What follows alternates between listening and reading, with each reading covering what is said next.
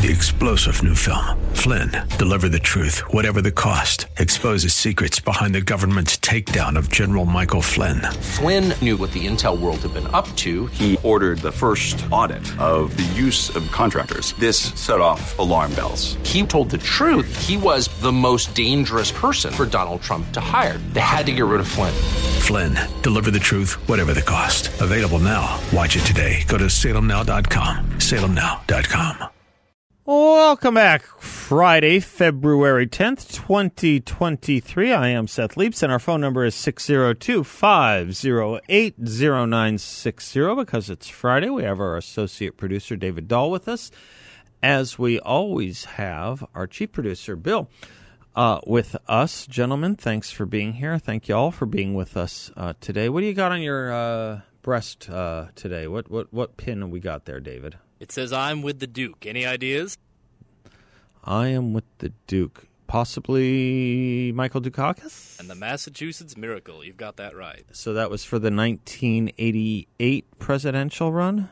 I think, and I could be wrong. Unless it was for a governor. This is from when he ran for governor on the back here. Oh, is it? A, is eighty-six, it, Massachusetts. Oh, when he ran for governor. Interesting. Interesting. Well, I didn't live in Massachusetts at, at Massachusetts at the time. I lived there later. I worked for his successor, William Weld, who was the governor at the time. Um, but uh, I met Dukakis several times. Uh, one, uh, when I uh, was a liberal lefty, and um, then again later in life when he was teaching at Northeastern and when I was living in Boston. Interesting example. I once heard someone give a sermon about the um, the uh, impermanence, what would be a good word, a better word than impermanence, evanescence uh, of um, of fame in America. Uh, a religious leader was giving a uh, a sermon on this, um, and he used Michael Dukakis as an example. And really? He said he had, yeah, he had run into him, or saw him, I should say, at a grocery store. This would have been somewhere in the nineties. In a grocery store, just among the people like everyone else with his, uh, you know, cart, just pushing lots of groceries, just as, you know, a regular man buying, you know, whatever he was buying. Who knows, whether it was cereal, granola, meat, poultry, milk, dairy, eggs, whatever. And um, he thought, you know, it's funny, you know, if this were not that long ago, four years ago, five years ago, this was a man on the cusp of being the most powerful man in the world, uh, and certainly the most recognizable, or at least one of the top two or three most recognizable men in America. He ran against George H W. Bush that year, nineteen eighty-eight, when he ran for president. And you can go from all that attention and all that fame and all that importance, really, to just being another passerby in the grocery store, right? And and I was I was thinking, I, I always think about that story or that sermon about how fleeting fame can be. Mister Rogers called it a four-letter word, right? And um, and I was thinking about it in the context of a book. I think this will be the second time this week I've mentioned it, a book by G K Chesterton, Uh, British uh, writer uh, who uh, visited America in the um, in the uh, in the in the in the middle part of the uh, twentieth century, and he and he wrote a book about what I saw in America in uh, nineteen twenty-two. Very much worth reading, and he has this wonderful phrase. I was just racing to talk. If I'm slow and talk, it's because I was racing to pull it up here on my computer. This wonderful. Chesterton does. He has this wonderful um, thought about America and fame and equality. May I read it? All this because you wore a pin for Michael Dukakis' nineteen eighty-six gubernatorial race. Um, this is G K Chesterton, What I Saw in America in nineteen twenty-two. In truth, oh, okay, so he's writing about one of the things he saw in America was the notion that equality here is an illusion. This notion that we are not a free and equal country or a country that esteems equality is not new to us, okay? That That's one point. Uh, Chesterton noticed it when he was here, people saying, quote, equality is an illusion. He writes, in truth, it is inequality that is the illusion. The extreme disproportion between men that we seem to see in life is a thing of changing lights and lengthening shadows, a twilight full of fancies and distortions. We find a man famous and cannot live long enough to find him forgotten. We see a race dominant and cannot linger to see it decay. It is the experience of men that always returns to the equality of men. It is the average that ultimately justifies the average man. It is when men have seen and suffered much and come at the end of more elaborate experiments that they see men as men under an equal light of death and daily laughter, and none the less mysterious for being many. Nor is it in vain that these Western Democrats have sought the blazonry of their flag in that great multitude of immortal lights that endure behind the fires we see, and gathered them into the corner of Old Glory, whose ground is like the glittering night.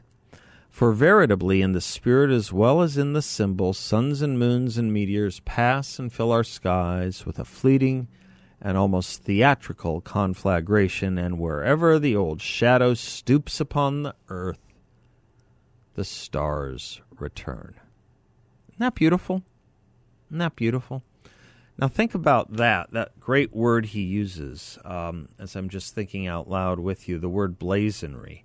He was writing in the nineteen twenties, so so uh, we don't, um, you know, we don't always use or see these same Same, um, same language, same vernacular, but blazonry. It's a it's a great word. It's the blazonry of our uh, flag, is what he says, right? The blazonry of Old Glory, the emblem of Old Glory, which is our American flag. And you think about that as we are about to spend a ritual on Sunday called the Super Bowl, where there will be a national anthem, and I don't know the reaction that we're all going to have with that national anthem um, this year.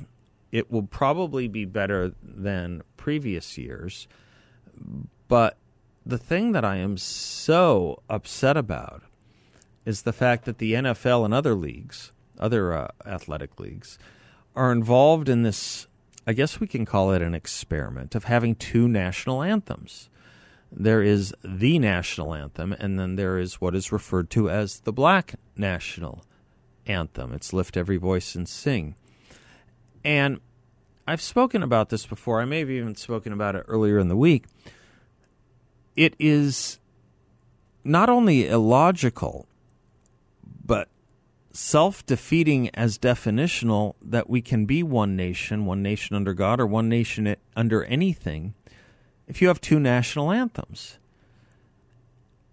You can't have a nation if it's going to have songs that represent different people's interests. We are either all one, e pluribus unum, or we aren't. And is this the beginning then of other people based on their racial categorization going to quest their national anthems? Is there going to be, in turn, a Hispanic national anthem or some other kind of national anthem?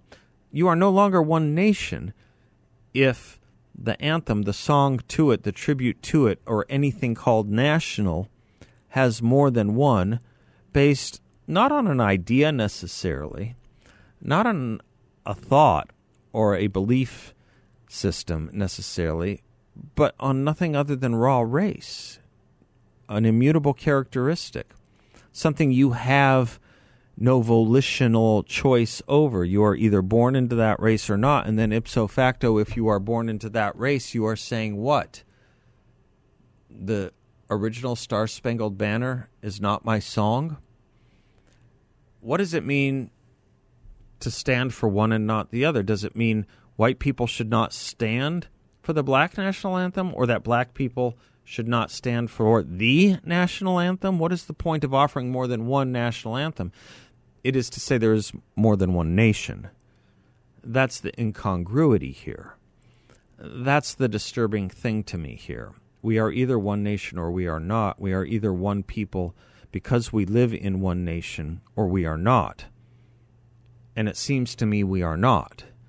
And it seems to me people who raise the issue of how divided we are and how divisive our views of this country and our politics are might do little better than looking at the Super Bowl this weekend and understanding why. I'm Seth Leibson, six oh two, five oh eight oh nine six oh, six oh two, five oh eight, oh nine six oh.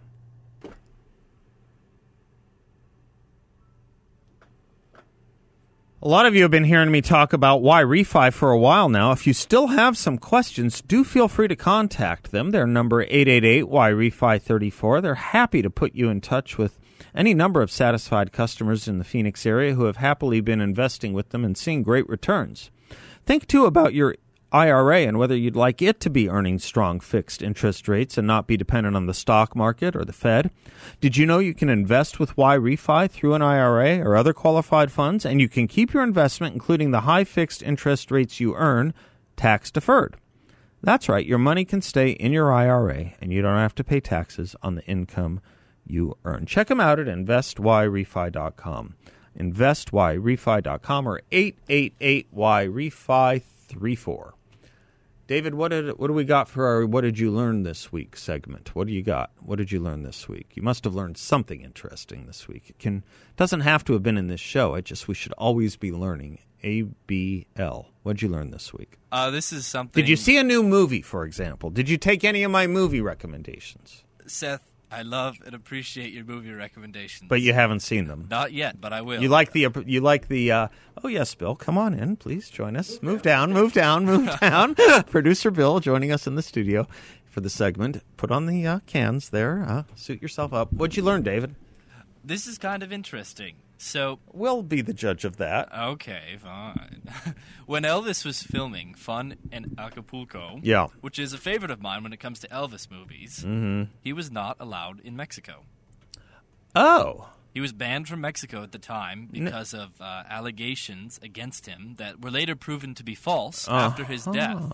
No and kidding. All of that was filmed on a soundstage in Los Angeles, and they used a body double for the Mexico scene. Is that right? Yes. Okay, that's something worth knowing. Yes. Who who starred in that movie? Um, uh, Elvis. Yes, of course. Okay, that's very funny. Yes, I remember in my eighth grade science class when I was asked by the teacher, where do you find basalt? And I said, basalt, a basalt mine. That didn't work. Oh. Yeah, no. I like that. Well, yeah, you know what we were looking for? We were looking for Ursula Andress. Oh. Who appeared, I believe, in two Bond movies, not only as uh, in Doctor No, as uh, Honey, Honey, Honey Rider. Rider yeah. yeah. But I think she was, uh, wasn't she in another one? Casino Royale, but that wasn't really a Bond movie, I guess. That was a spoof of a Bond movie. David Niven? Yeah, yeah. Nicely done. All right. You get you get a lot of credit for that one. Seth, can they do that? Can they have an actress in a movie and then have her in a, one that it's pretending to be? That's from A Mighty Wind, right?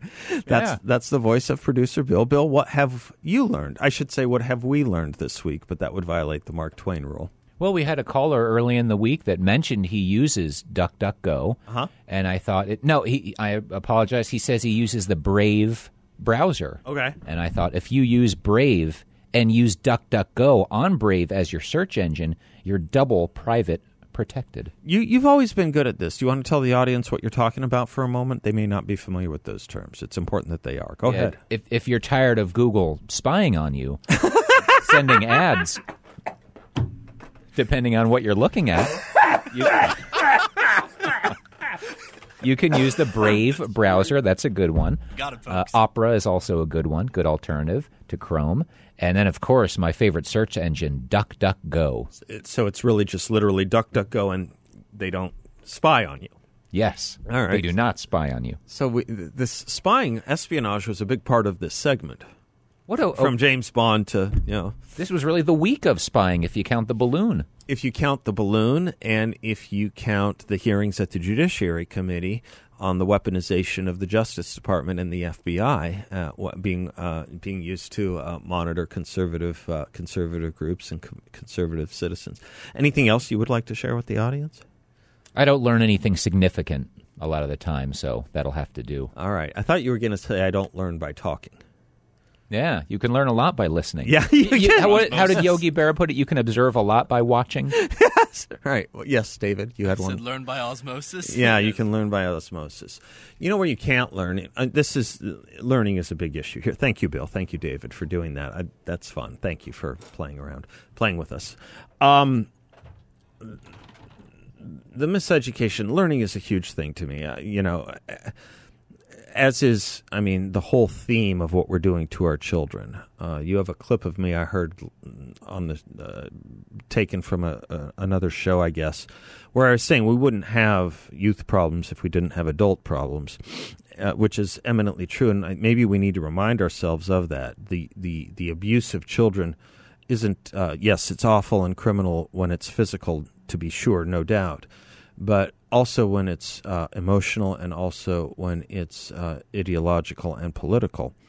Um, and and what's even worse, as a, this is a major theme of mine, the abuse of children, but what's even worse, what's even worse is when it's done by those you're supposed to trust, by those who have kind of taken upon themselves and have gained the respect and earned the fealty of being responsible for the nurturing of our children. So this is, I think, why the crimes of what the Disney Corporation are engaged in rub so raw. It's not as if General Electric is doing these things. It's not as if A T and T is doing these things, which, you know, would have been would have been bad enough or would be bad enough. It's that a company we all kind of grew up and trusted to entertain children. It was a company dedicated or is a company dedicated to the amusement of children that's doing these things. And that's why it kind of hits, I think, doubly hard what they've been engaged in. This Proud Family series, cartoon series that we spent some time talking about in my monologue and elsewhere yesterday, Abraham Lincoln didn't free the slaves. Uh, America is uh, through and through uh, entirely enwelthened by its racist and slave legacy. John Hinderacher was writing on it at Powerline today. The video suggests that every single thing in America was built by slaves and that today's blacks are entitled to reparations. These are st- staples of the left, but stupid nevertheless. Oh, my gosh. Were you really doing that to me? You couldn't help it. We're a little silly today. Tell them what you did, Bill. Just tell them what you did. Tell them what you did.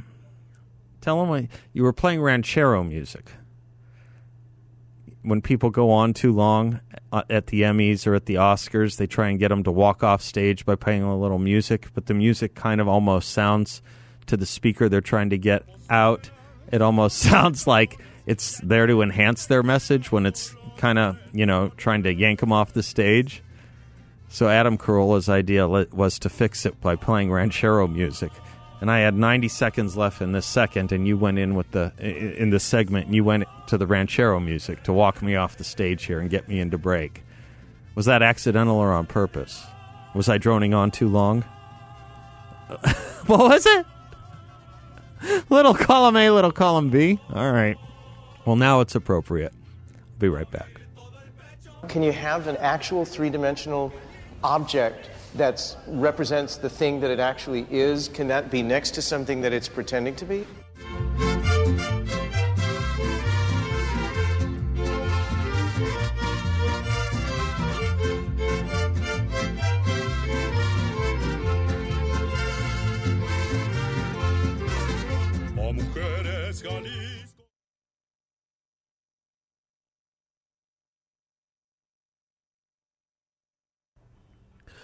Welcome back to the Seth Leibson Show. Instead of uh, reading you uh, John Hinderacher's squib on the uh, the Proud Family stuff that Disney Plus is doing. Uh, but it's very good.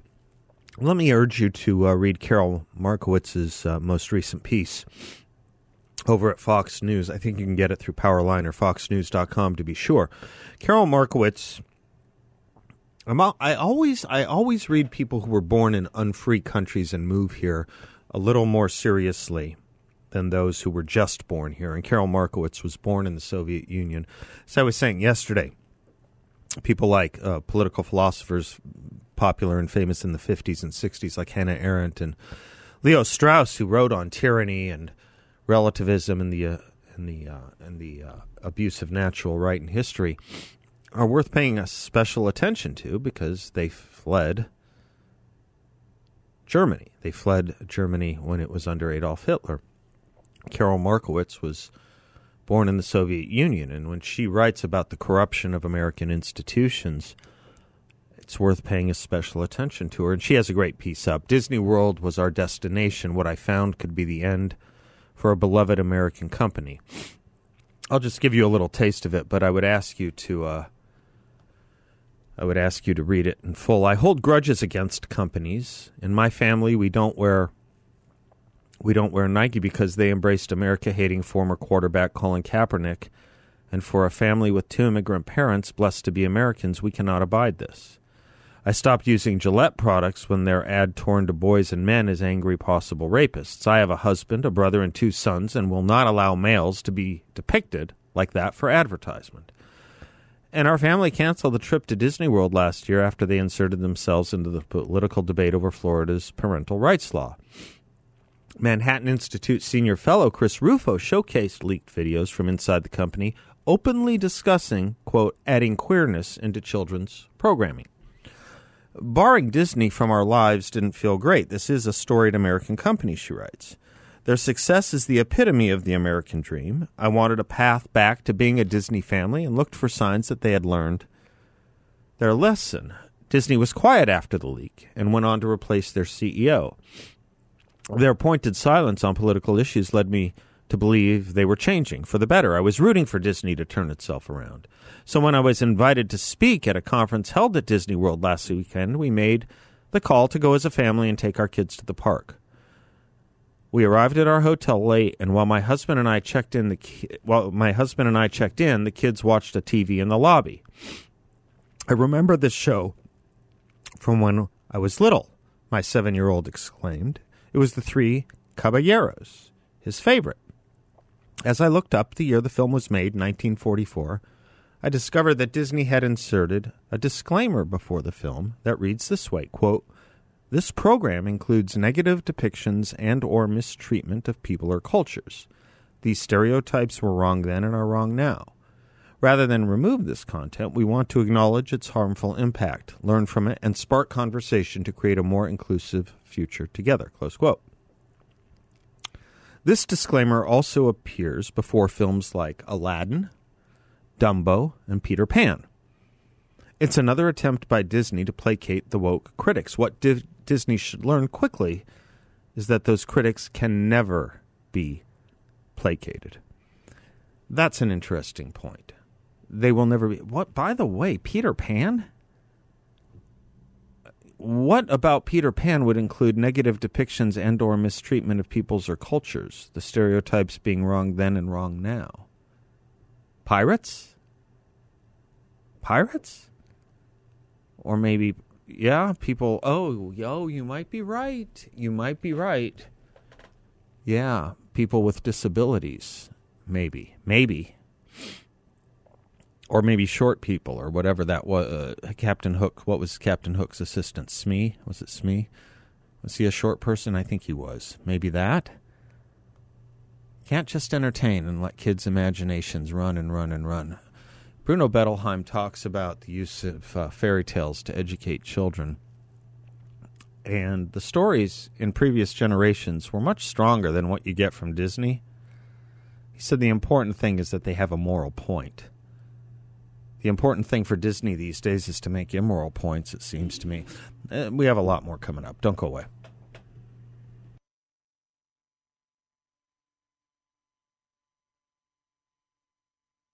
Welcome back to the Seth Leibson Show. It is a delight to bring back our dear friend Brett Johnson. He is a partner with the law firm of Snell and Wilmer, based here in Phoenix, offices around the country. S W law dot com is their website if you want to reach out to him. He is our constitutional and elections attorney, and uh, we usually have him on Wednesdays, but uh, this was a uh, different kind of week, so it's delightful to uh, be able to have him today. Brett, welcome back. Thanks for joining us. What? Uh, thanks, Seth, and happy Friday with all of the chaos in northern Scottsdale. Is there a lot of chaos in northern Scottsdale? Uh, there's I, just a, there's a there's a golf tournament going on. I don't really understand. Do you know what northern Scottsdale was when I was growing up? No, when I was uh, growing up, northern Scottsdale was McDonald and Scottsdale Road. That was northern Scottsdale. Yeah, absolutely. Yeah, yeah. yeah. yeah. Now you guys have five-digit. Air, uh, five-digit addresses, don't you? Exactly. Yeah. All right, um, Brett. You're you're you're both a constitutional election attorney expert, and one of the things I wanted to talk to you about. We're watching a lot of these hearings take place: House Oversight, House Judiciary under uh, Congressman Comer, particularly, and Congressman Jordan. We're starting to see some big fish testify before Congress, former executives, and we'll probably see at some point other current executives of big corporations. And while we've been, you know, paying close attention to the things they say, um, it's important for us to understand, too, isn't it, that if they say something wrong, Um, or I should say if they mislead deliberately, that in and of itself could get them in further or secondary hot water, right? Lying to a congressional inquiry or a congressional uh, investigation is itself a, a legal matter, right? That's absolutely right. And there's actually a, a statute on that particular point, lying to Congress or false statements to Congress, which is separate, by the way, from false certifications and other false statements that you make to other government officials that are usually part of the executive. But, you know, con- Congress uh, writes the laws. Obviously, the president signs them, but Congress has carved this this area out that you, you can't lie to Congress. You can't can't lie to a judge. Um, and and there's there are significant penalties if, if you're if you're caught. But you hit on the head exactly what the issue usually is. It is very hard to talk about misrepresentation in those congressional settings because of the, the political nature of it, right? Mm-hmm. So those those cases are few and far between that have actually stuck because they're really referred to the Department of Justice. The Department of Justice then has to do an independent review as to whether or not um, they're going to take the case. Right. Which brings up the second question. A lot of people have called me up or have written me and said, how come I'm not seeing um, more people plead the Fifth Amendment uh, against self-incrimination? And I can't answer the question as to why they haven't, um, but there are ways around that, too. There have been some famous cases over time where you can get around people who plead the Fifth Amendment by granting them immunity, right? And then talk to us about how that works, how you can give a grant of immunity, why you may want to, and how it kind of renders uh, a plea of the Fifth Amendment irrelevant. Correct. And, and so the grant of immunity basically allows you to testify about anything um, that uh, that you're being asked questions about, and so long as you answer truthfully, the immunity would stick, as well as anything that is developed. We all see in the in the legal field we call it the you know the uh, the fruit of the poisonous tree, right? right, right. Um, is is that if, if because of your testimony it leads to additional testimony, um, then you're technically immune all the way through. Now there there is also a caveat, and a lot of criminal attorneys are always cognizant, of course, is, is that the government finds out about something, and there's like a firewall sometimes put up. Then there there are ways around the fruit of the poisonous tree. But for the statements that you actually make, you, you are immunized, immunized from that process. Um, um, so, and, and it's kind of sacrosanct because if they even try to say you weren't truthful all the way, that's even a high bar too, because then the next person you grant immunity to they're going to put some some parameters on what you can and can't say. Now, and back up even further here, before you're granted immunity, usually the council, your council puts out what's called a proffer. Oh, is, yes, is right, that, which is a fancy right. word for offer. Right? It is an offer. Hey, my, my client's willing to talk about A, B, C, and D. Right. And then you put it out there, and then they're like, hey, you know what? We're interested in A, B, C, and D because it's going to lead us to about fifteen other people. So let's give this person immunity so that we can go ahead and get that.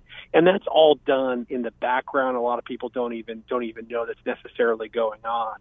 Um, in, in this day and age, though, you know, especially if you're a high C E O or you're a media personality or definitely in the political world, taking that Fifth Amendment has, you know, other consequences. Yeah. Yeah. Um, so a lot of people are, are loath to do that. And if they can work with the government or, in this case, the congressional committee um, on the scope of testimony and what's going to be asked, then you're you're usually in the best road to go. And there's people, that's all they do for a living, is basically walk that minefield of negotiating between congressional committees and witnesses. Because, again, it's not just legal. There's a political element to it that you have to take into account. So some people above a certain age, uh, roughly maybe if they're older than fifty-two or three maybe, they might remember the, the famous testimony in the Iran-Contra hearings of Oliver North, Lieutenant Colonel Oliver North. Yeah, right, my producer's standing up with the, with the hand. Uh, that was such the famous picture.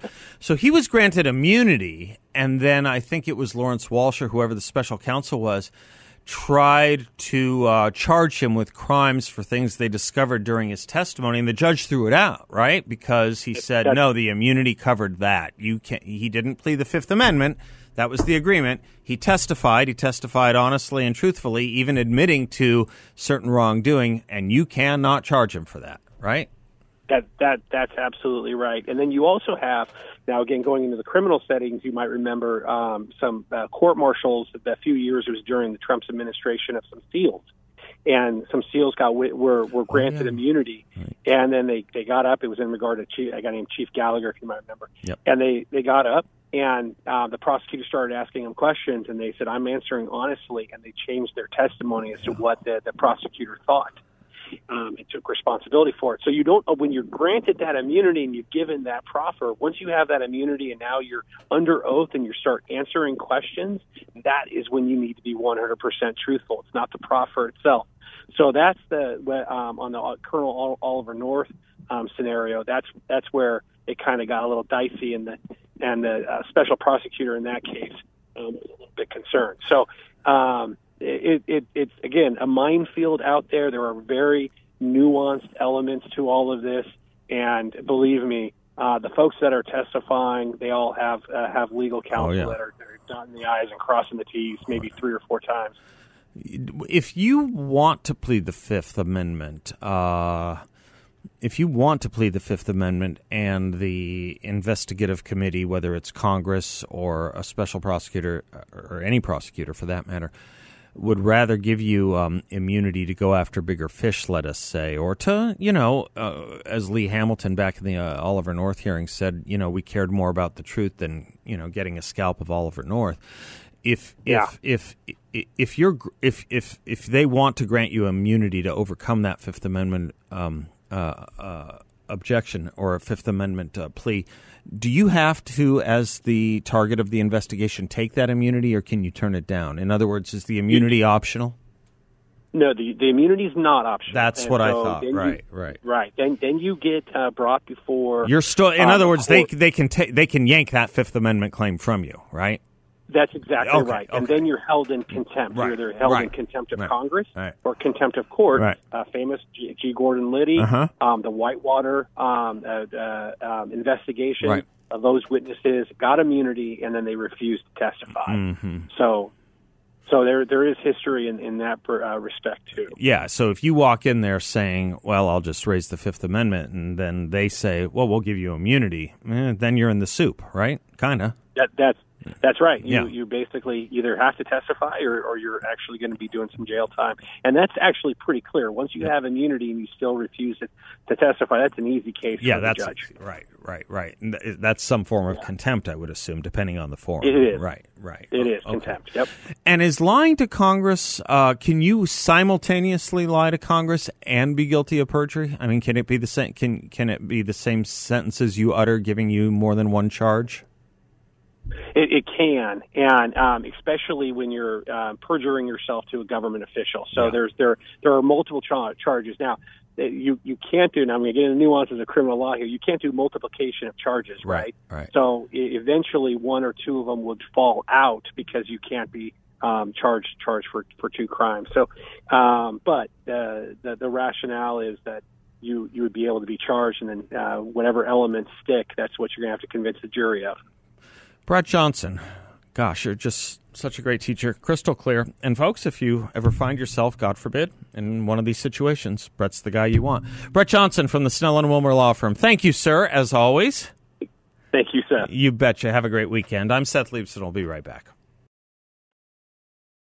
Welcome back to the Seth Leibson Show. I'm glad we got to do that with um, with Brett Johnson, because a lot of people have asked, and uh, uh, some on air, some off air, saying, well, you know, it's great that Jim Jordan or James Comer can call these people, but all they have to do is invoke the Fifth Amendment if it really gets, uh, you know, tough for them to answer, if they really don't want to answer questions in front of Congress.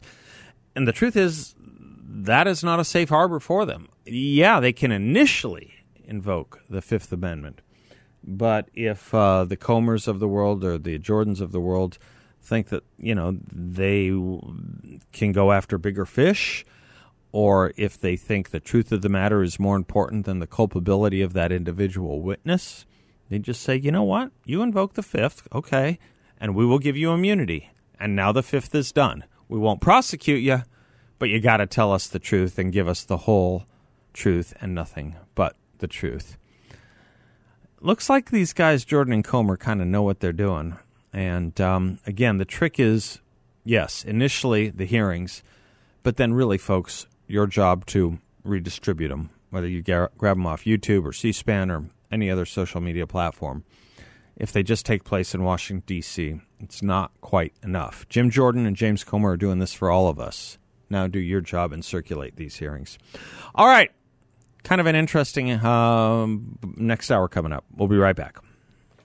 Three-star general Michael J. Flynn, head of the Pentagon Intelligence Agency, knew all the government's dirty secrets. He was one of the most respected generals in the military. Flynn knew what the intel world had been up to. He understood its funding. He ordered the first audit of the use of contractors. This set off alarm bells. The explosive new documentary, Flynn, Deliver the Truth, Whatever the Cost, and covers the facts behind this scandal. Flynn told the truth. He was the most dangerous person for Donald Trump to hire. I find out the worst enemy that I'm going to face in my life is right here in America. They took my assessment and they wanted me to change it. And I was like, I'm not changing it. They had to get rid of Flynn. With in-depth interviews, archival footage, and never-before-seen personal records of the man behind the headlines. I just felt like I was drowning. Flynn, Deliver the Truth, Whatever the Cost. Available now. Watch it today. Go to Salem Now dot com. Salem Now dot com.